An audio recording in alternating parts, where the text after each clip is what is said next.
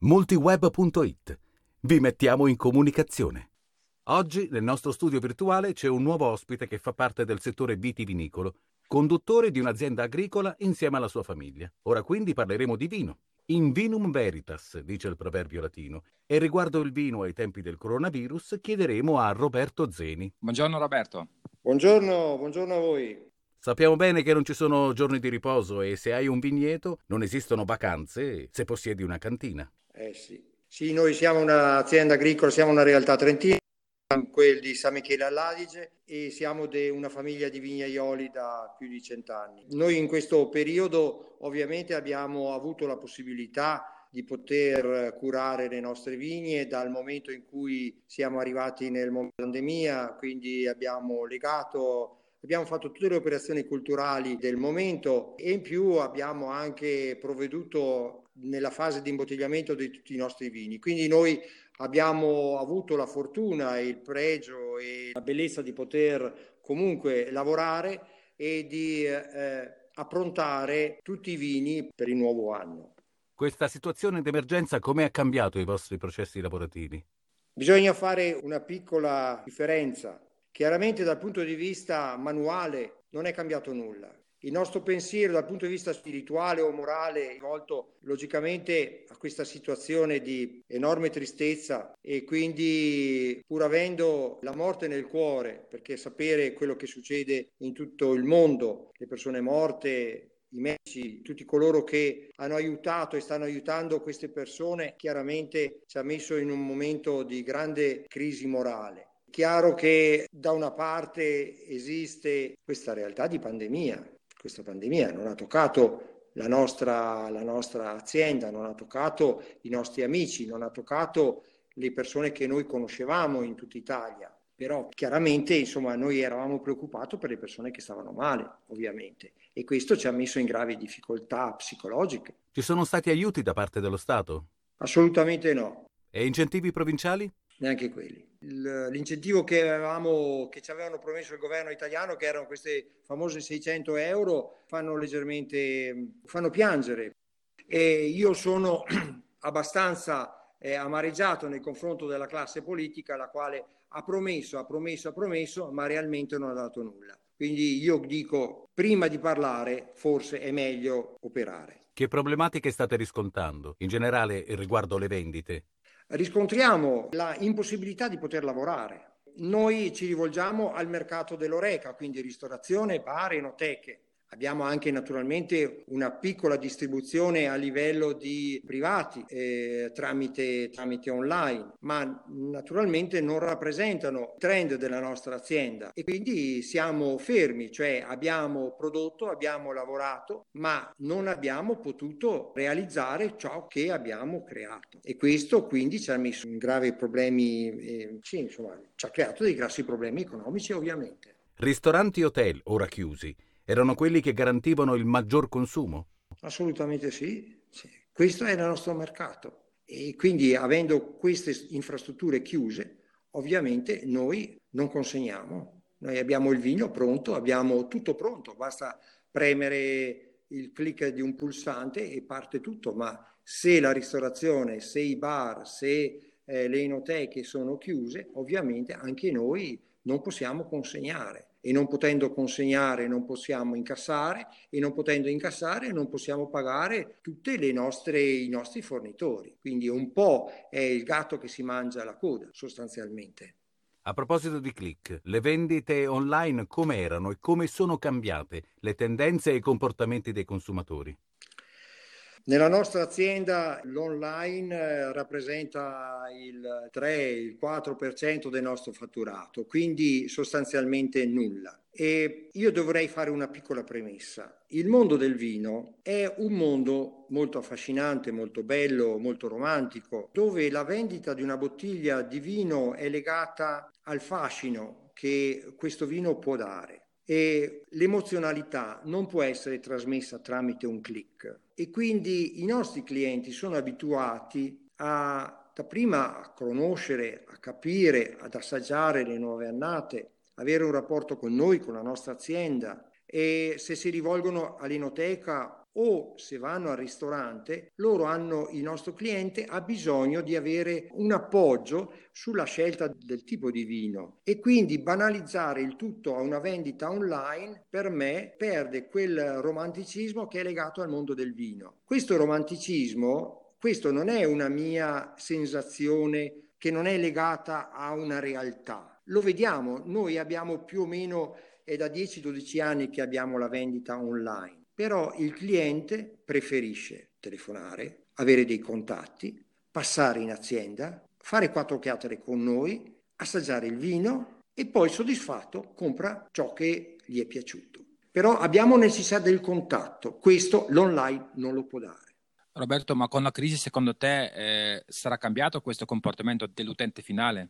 Beh, eh, sicuramente cambiamo, logico, bisogna andare avanti, bisogna riorganizzarsi sicuramente. Probabilmente la mia è una, è una logica da persona, da persona vecchia. Sicuramente bisognerà fare un nuovo passo, cioè eh, ricercare nuovi mercati, creare dei nuovi contatti, bisognerà magari credere molto di più nel, nella, vendita, nella vendita tramite online. Sicuramente bisognerà creare qualcosa. Ora si parla tantissimo della ristorazione takeaway e delivery. Avete provato ad organizzare il delivery? Se sì, come? Sì, sì, sì. Noi all'indomani della, dell'avvento della della chiusura dei, eh, dei nostri partner, ristoranti e quant'altro, abbiamo dato la nostra disponibilità di poter consegnare il, il, nostro vino con appunto la consegna a domicilio. L'abbiamo fatto sicuramente, l'abbiamo fatto, l'abbiamo affrontato con risultati anche abbastanza interessanti. Siete presenti sulle piattaforme come Tannico. Possono aiutare in quale modo? Sì, con grande onore abbiamo due, referenze, eh, due referenze, sì, certo. È una struttura molto bella, offre dei prodotti di altissima qualità e spazia con eh, prodotti direi di quasi tutto il mondo, quindi una piattaforma molto, molto bella, molto vista e che devo dire che eh, usiamo anche noi come, come acquirenti. Se vogliamo comprarci una bottiglia, devo dire realmente mio figlio. Se vuole comprarsi una bottiglia o alcune bottiglie per fare feste importanti, usiamo, usiamo Tanni. Usiamo. Roberto, qualche altra piattaforma cresciuta durante il coronavirus? Qualcuno che vi ha contattato? Ma direi di no, diciamo che più che altro eh, si sono offerti tanti operatori commerciali per offrirci un servizio, per dare una okay. prestazione, ma noi abbiamo risposto che noi abbiamo già lo shop online e, e ci basta questo. Secondo te come si potrebbe trasformare il settore vitivinicolo considerando la situazione attuale e la successiva magra dopo la crisi? Quando si parla di cambiamenti è sempre un dramma. Io ho diciamo, un'esperienza di più di 40, di quasi 40 anni di vita eh, nel settore agricolo, viticolo e di cantina. I miglioramenti si fanno tutti i giorni, si cerca di migliorare da 40 anni in qua, si è migliorato eh, il rapporto del tipo di porta in esto anziché della selezione clonale, anziché di eh, vinificare in un certo modo anziché un altro, usare un tipo di serbatoio, un tipo di tecnologia diversa dall'altra. Oggi c'è una tendenza, naturalmente si sono cambiati i gusti del vino e del modo di bere questo vino e di essere e di avere una criticità nel mondo del vino e questo è servito al mondo stesso a crescere da parte del consumatore e da parte nostra. Io penso che noi abbiamo raggiunto un livello qualitativo molto elevato in termini di packaging, in termini quindi di etichetta, di presentazione, di mm, merchandising in senso generale e di più realmente dal punto di vista tecnico è difficile inventare in questo momento.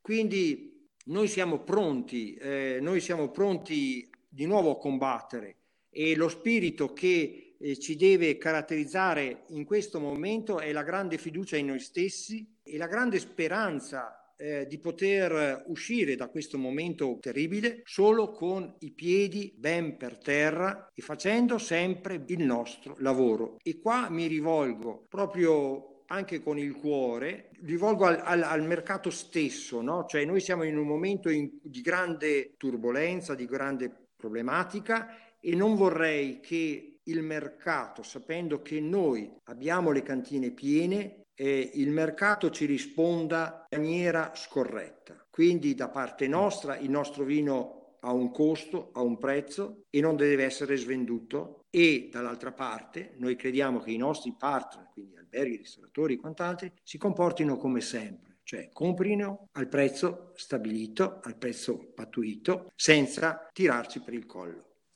Cioè il vino non segua il prezzo del petrolio? Assolutamente no, assolutamente no. Oggi si parla molto di ulteriori digitalizzazione delle aziende.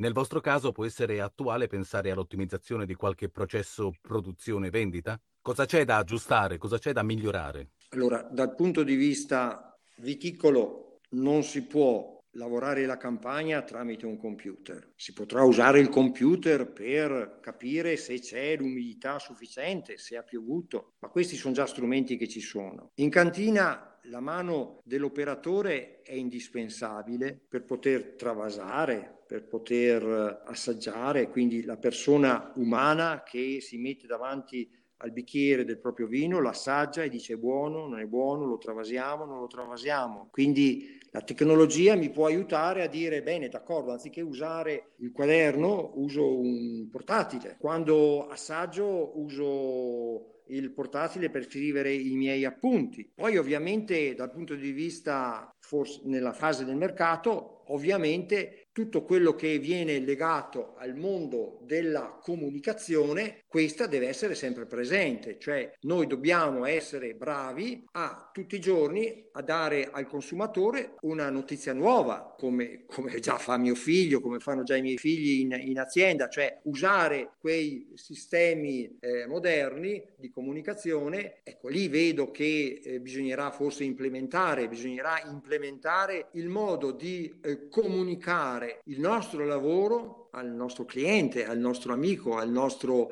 eh, cultore di vino. È questo l'unica cosa che io punto perché io credo che in un momento di crisi noi dovremo eh, continuare a parlare del nostro vino e continuare a divulgare la nostra cultura, il nostro amore e la nostra etichetta. Se avessi la possibilità di essere ascoltato a livello nazionale, no? Quali sono le iniziative da prendere urgentemente a livello nazionale per superare questa crisi? Da un punto di vista eh, finanziario bisognerebbe che veramente i politici ci dessero di avere dei denari, dei denari per poter andare avanti, per poter riaprire il nostro il mercato a tutti i livelli. Noi abbiamo perso tre mesi, due mesi di vita. Qualcuno questi tre mesi di vita deve, deve ridare. È chiaro, il governo ha detto che ci aiuterà, fino adesso non lo ha fatto.